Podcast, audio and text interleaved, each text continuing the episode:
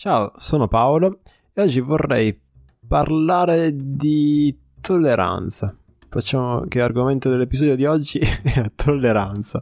Mi è venuto in mente di parlare di questo argomento perché ho trovato nell'entrata del condominio dove abito un simpatico biglietto che diceva più o meno così.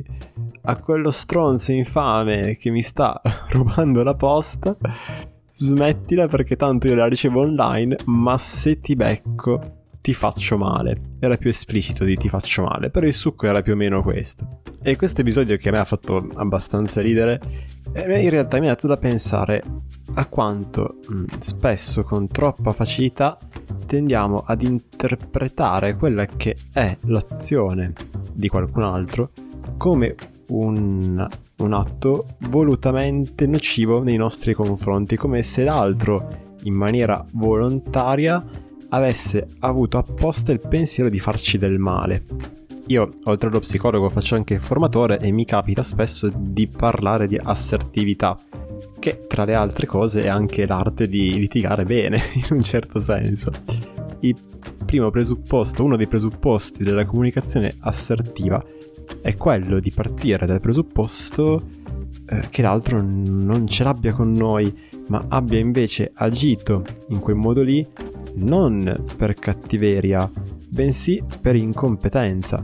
Si tratta insomma di dare il beneficio del, del dubbio al nostro interlocutore per scoprire spesso che quando agiva non aveva pensato minimamente non solo a farci del male, ma a noi in primis stava agendo per motivazioni sue e questa azione ha prodotto delle conseguenze che noi abbiamo interpretato come negative. Mi è capitato giusto l'altro giorno di dover spiegare a un ragazzino di 14 anni nella scuola dove lavoro che un, co- che un comportamento eh, messo in atto da un'altra professoressa che lui aveva trovato particolarmente sgradevole e che aveva interpretato come rivolto eh, a lui nello specifico, come fatto apposta per fargli un dispetto, in realtà aveva ben poco a che fare con lui. Anzi, la professoressa in questione, con ogni probabilità, l'ha fatto in maniera automatica, pensando di non fare nulla di male. E soprattutto, anche nel caso in cui avesse effettivamente eh, compiuto un errore, siamo umani. L'essere professore non ti dà la sacra capic- capacità dell'infallibilità. Siamo comunque persone umane e esattamente come lui, l'allievo, sta imparando la materia che gli viene insegnata, eh, noi insegnanti, giorno dopo giorno, impariamo sempre di più come fare, dei, come fare gli insegnanti, come interagire con questo tipo di allievi, come gestire i conflitti che man mano si vengono a creare e così via. E impariamo attraverso i nostri errori.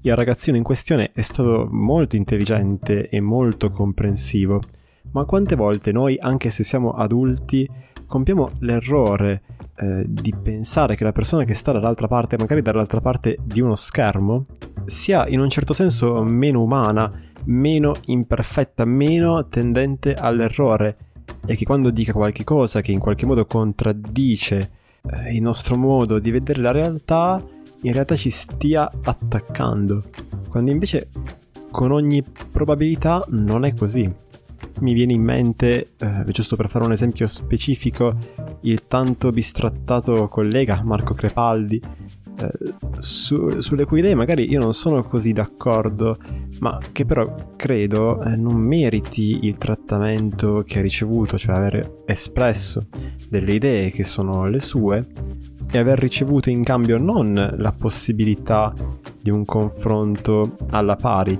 dove appunto avrebbe potuto esprimere le sue argomentazioni e qualcun altro, dopo essersi assicurato di averle capite, avrebbe potuto con tutta calma fargli notare quelle che magari erano le incongruenze, se ve ne erano. Una discussione che sarebbe stata sugli argomenti portati e non sulla persona che li porta, che in quanto tale ha tutto il diritto di dire una cavolata, un'inesattezza ed anche il dovere, una volta che se ne accorge, di aggiustare il tiro. Errare è umano, come dice il proverbio, perseverare è diabolico. Ma non è questo che è successo eh, nel caso di Marco Crepaldi. Quello che è accaduto è stato che si sono create tutta una serie di eh, discussioni sotterranee attraverso tutti i vari gruppi sui social media in cui sono stati attribuiti peggio appellativi e che hanno portato a una denuncia eh, di gruppo a quello che era l'ordine suo di riferimento. E quindi senza sapere nulla, questo poveretto si è ritrovato un giorno come un altro con una diffida arrivata da un avvocato rappresentante l'ordine, senza sapere esattamente cosa aveva fatto, cosa aveva detto, il perché di questo, e ritrovandosi a doversi difendere ancora prima però di aver avuto l'occasione eh, di spiegarsi se davvero aveva detto qualcosa di così orrendo e irreprensibile, forse non essendo lui il diavolo in persona, ma una persona come tutti, se, se, se, se, fosse stata data la possibilità di accorgersene avrebbe semplicemente eh, messo in discussione le sue idee o si sarebbe ba- banalmente scusato per aver detto qualcosa di inesatto o per aver urtato la sensibilità di qualcuno quando magari non era sua intenzione.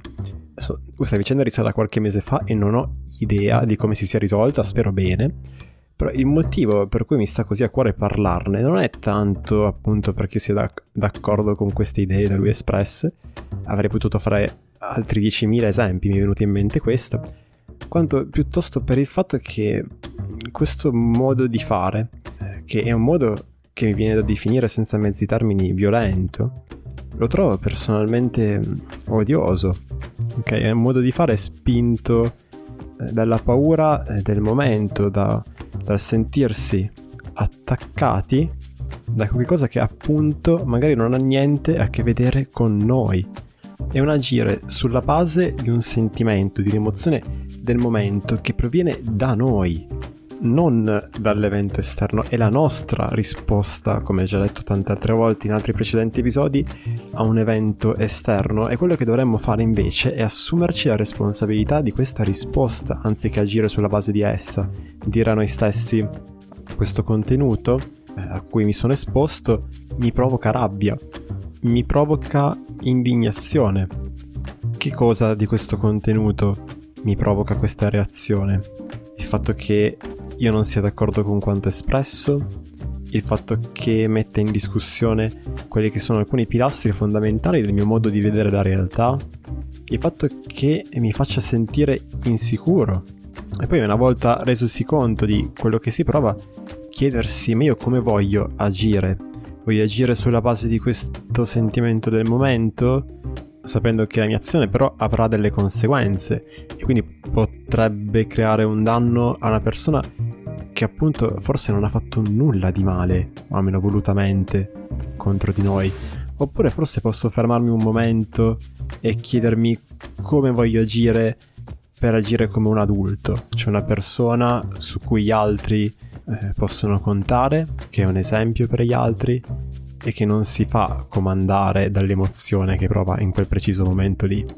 Magari mm, se il mio vicino di casa mette la musica alta perché è contento e a me questo dà fastidio, non vado perché sono arrabbiato a rompergli i finestrini della macchina, ma non vado neanche ad urlargli contro. Oh, smettila con questa musica perché mi dai fastidio. Magari quello che posso fare in quanto appunto adulto e prendere consapevolezza di quello che è un mio sentimento, no? Di rabbia, di fastidio e magari comunicarglielo, ok? Magari posso bussare alla porta e dirgli senti, sai che ieri hai messo la musica così, no? Ecco, io l'ho trovata alta e mi sono sentito infastidito e mi piacerebbe che la prossima volta facessimo diversamente. E nel fare così magari potresti scoprire che l'altro non ti voleva fare un dispetto perché non ti ha mai visto magari e potresti scoprire anche che non vede l'ora di collaborare con te perché c'è un piacere intrinseco nel collaborare con, altri, con le altre persone e nel fare un qualche cosa che faccia piacere non solo a me ma anche agli altri. E certo potrebbe non essere fattibile il fargli smettere di ascoltare completamente la musica, ma magari ci si può mettere d'accordo su degli orari o su dei giorni, in modo eh, che quando devi fare qualcosa importante, di importante il giorno dopo, tu possa andare a dormire serenamente. E magari da questa collaborazione, da questo contatto tra due persone che prima non si conoscevano, può nascere un qualche tipo di relazione. Magari questa persona, prima sconosciuta, diventa col tempo un qualcheduno diffidato su cui poter contare in futuro. Lo so che questi esempi sono assolutamente triviali e che tutto questo episodio di oggi suona un po' come pippone moralistico. E prob- probabilmente lo è, quindi mi dispiace, ma così, questa volta è andata così.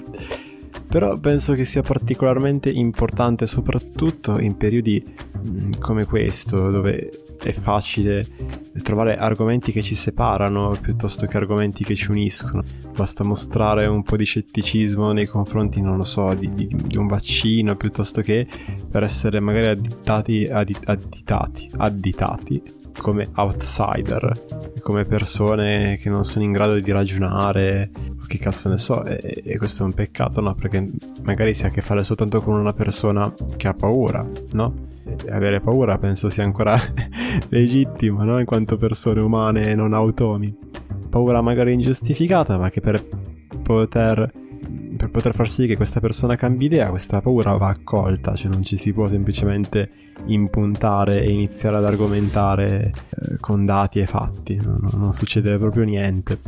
E non sto dicendo, perché poi mi verrà sicuramente posta questa critica, che da fuori non ci sia qualcuno di veramente malintenzionato che agisce con l'unico motivo eh, di farti del male.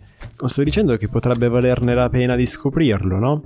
E di scoprire che magari non è così, che magari ci stiamo sbagliando e che l'altro è semplicemente una persona che ha agito in maniera incompetente e non in maniera cattiva. Quanto tempo possiamo risparmiare eh, in questo modo anziché torturarci con l'idea che quella persona ci ha fatto un torto, che quindi avrebbe dovuto capire che quell'azione lì ci avrebbe dato fastidio, quindi se ci voleva davvero bene agire in quell'altro modo, eccetera, eccetera. Quanto, quanti di questi tormenti possiamo evitare semplicemente aprendo una discussione in cui però diamo all'altro il beneficio del dubbio e ci prendiamo la responsabilità di quelle che sono le nostre reazioni alle sue azioni, che sono roba nostra, prodotto dal nostro cervello, mica da lui, meno che non ci abbia drogato ovviamente. Potremmo scoprire, così facendo, eh, che spesso e volentieri il nemico non è altro che un prodotto della nostra testa e che, come diceva John Legend in una canzone di ormai diversi anni fa, siamo tutte persone ordinarie che non hanno bene idea di dove stanno andando e che in realtà vanno a tentoni cercando di sbagliare e di sbagliare sempre meno. Bene, questo era l'episodio di oggi, spero che ti sia piaciuto, nel caso puoi condividerlo, far sapere a tutti che questo lavoro esiste, che è un grandissimo aiuto che puoi darmi, puoi cliccare segui su iTunes, Spotify, da ovunque tu lo stia ascoltando il podcast per rimanere sempre aggiornato Trovi altri contenuti e informazioni sulla mia attività da psicologo su paoloperez.it e noi ci risentiamo al prossimo episodio. Buon proseguimento, ciao!